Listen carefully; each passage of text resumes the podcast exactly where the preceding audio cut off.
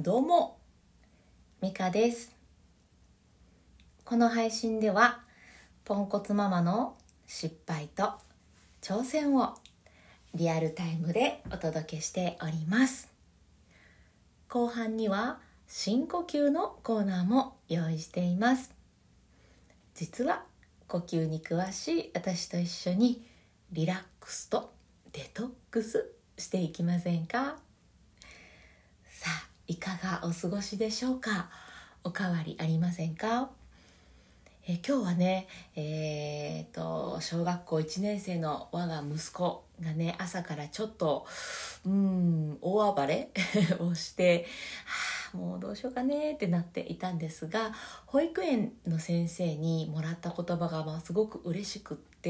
あこの言葉皆さんにもシェアしようプレゼントしようと思ってえ今日はそんな話をしていこうと思います。うんそうだな、まあ、小さい頃小さい子から小学校低学年ぐらいのお子さんにお子さんをお持ちのお父さんお母さんには、うん、いいプレゼントになるんじゃないかななんて思っておりますのでよかったら聞いていってください、え最初にお知らせさせてください。ストア化というところで講座をしております、えーイライラモヤモヤから早く抜け出すための呼吸法っていうのをやっています。呼吸法プラスワークもやっていてえーワークは、えっと、ワークを使って心の中のデトックス。呼吸法は、えー体のデトックスっていう感じで、えーワークと呼吸で心も体もデトックスしていこうという講座になっています。え実際に Zoom をつないでやっていきますので呼吸法ねお体見ながらあこういう傾向があるなじゃあこのパターンはどうでしょうとかこういうイメージですると体どうなるかなっていうのをねこうアドバイスしながら、えそれぞれに合った、うん自分にやりやすい呼吸法っていうかね、うん、そういうのをお伝えできる場になっておりますので、えーぜひぜひご検討ください。今は夏休み限定企画ということで、えーリスナーさんのリスナーさん限定1000円クーポンクーポンっていうのをお配りしております。私のプロフィールリンえ概要欄のところにリンクを貼っておりますので、えーそのリスナーさん限定クーポンって書いてあるリンクね URL を踏んでお申し込みしていただくと1000円でご受講いただけるという形になっております。えっ、とまあ言うてる間に夏休みも終わっちゃいそうですね。えっ、とこのクーポンは8月いっぱい。えーで、えーお届けしようと思っておりますのでぜひこの機会にということではい、本題に入っていこうと思います。まあね、えっと、今日の、まあ、今朝のね、我が家の話で言うと、朝の準備がこううまいこといかず、自分の思い通りにいかず、ドカーンってなっちゃうっていう感じだったんですけど、まあ、こういうパターンに限らずね、例えば、えー公園から帰れないとか、あと、スーパーであれが欲しいってただこねちゃうとか、まあ、そういう時にも、うん、当てはまるのかなって思うんですけど、まあ、ざっくりくくると自分で、えーもう自分のことをコントロールできない状態なわけですよね。うわーってなっちゃうっていう こういう時に、まあ、どうしたらいいんだろうってこうねはあってなっちゃうと思うんですけど、まあ、実際に私も今朝なりました。私はねこういろんなことを試していて、えー、と私の中でね一番これが効果あるなと思っているのが怒っている方が困っているっていう考え方なんですね。えっと、これは、えっと、何度かお話ししてるのでもう聞いたことあるよっていうね 思ってらっしゃる方もいるかもしれないんですけどあの喧嘩とかした時ってついなんか泣いてる方に先に手を差し伸ばしがちなんですけど泣いている方は割とこう泣くっていうことで発散できたりもしますしあと泣いている最中ってもう話できないじゃないですか。まあそういうこともあって、えー泣いている方は後回しにするんですねもうよしよしぐらいにしてで怒っている方こそもう自分でどうしたらいいのかわからなくなってどうしたらいいねんわーっていう感じで、えー怒りに支配されてしまっているというかねもうコントロールできないっていう状況になっているんじゃないかなっていう、まあ、私の持論があるんですね。なので、えーそういう現場が現場に出くわしたら怒っている方に先に手を差し伸ばすんです。どうしたん？何があったん？教えてっていう感じであのなんでこんなことになってるの？とかじゃなくてね。どうしたん？大丈夫？っていう感じで、うん、困っている方に先に手を差し伸ばすっていうことをしています。そうすると割とねあの早くうんいい方向に向かうんですよね。怒っている方も気持ちが落ち着くし、えー、怒ってる方の話を聞いている間に泣いてる方もある程度すっきりして泣き止んでほな今度こっちの話聞くねっていう感じで、えー、泣いてる方にも話を聞いてああこういうことだったのね。ほなどうしようかっていうふうにこうどんどんどんどん進むなっていうのが、まあ、私の今のところの一番のおすすめの考え方なんですが今日はねそれもダメだったんです なんか息子曰くお母さんのせいらしくって「母さんのせいやねうわ!」って言われまして うわって言われたってもう出発の時間なんですけどみたいなね そんなこともあって今日はねこの怒っている方に先に声をかけても今日はダメでした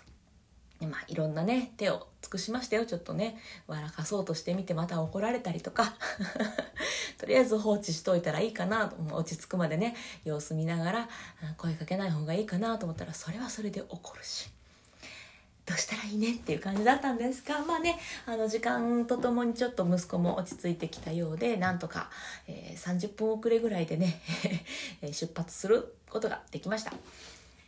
で、でです。そうそう、こっからですよ、本題。ちょっとめっちゃ長く喋っちゃった。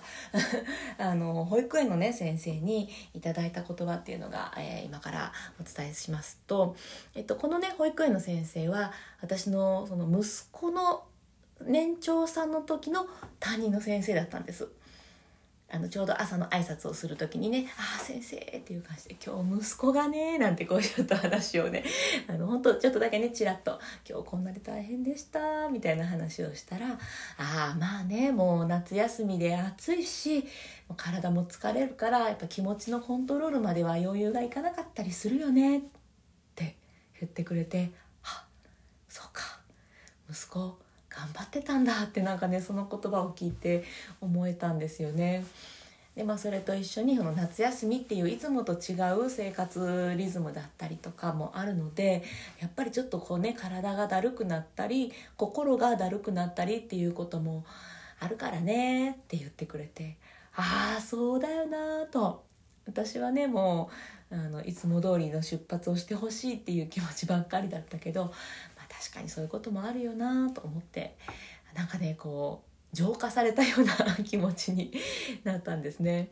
で息子くんもまだね小学校1年生でしょってまだまだよって言ってやっぱねその自分で自分のことをねこま、だ自分を律する自立、うん、そういうのに向かうのってやっぱね中学年高学年ぐらいからようやくスタートできるらしらしいのでまだねこの低学年の頃はねなかなかね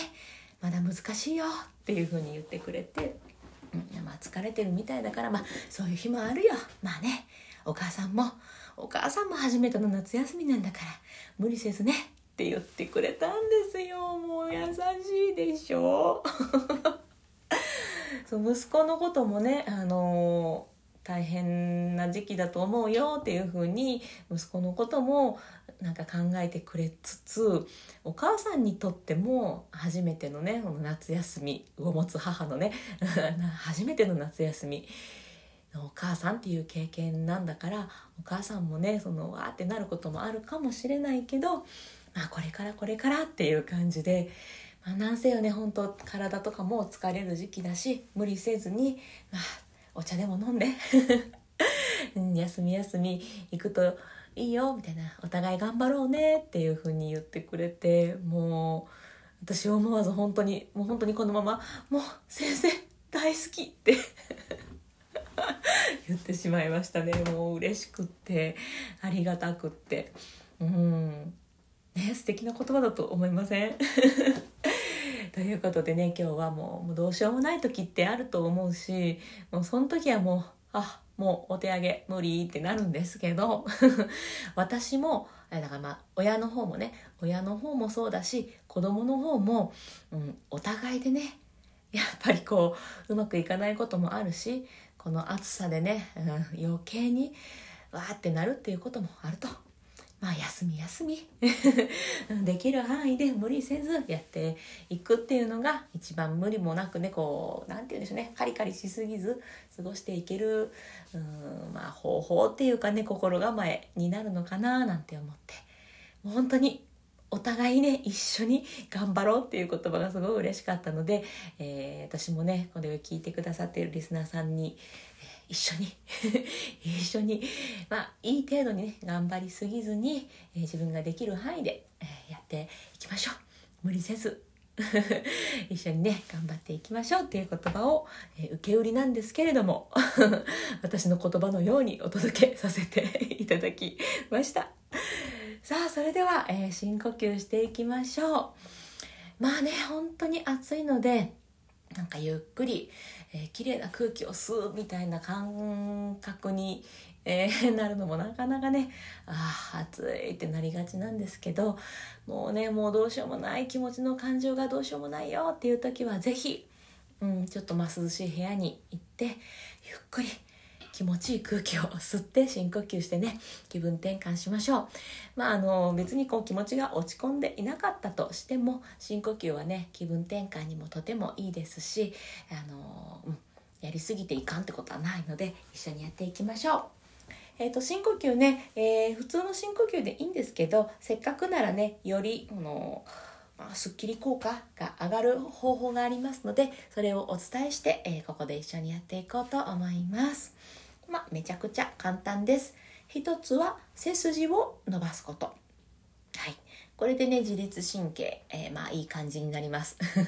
で、もう一つが笑顔。はい。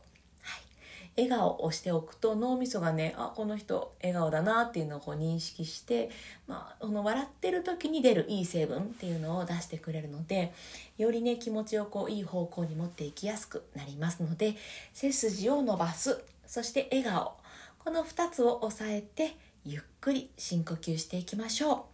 う、えー、ちなみに呼吸は鼻からでも口からでも、えー、どちらでも OK です。えーとまあ、両方でも OK です。一緒にねやっていきましょう。まずは背筋を伸ばして体の中に残っている空気一度全部吐き出しましょう。吐き切って空っぽにします。では笑顔でゆっくり吸います。ではゆっくり吐きましょう。こうふっと体の力が抜けるリラックス感じてください。はいまた吸います。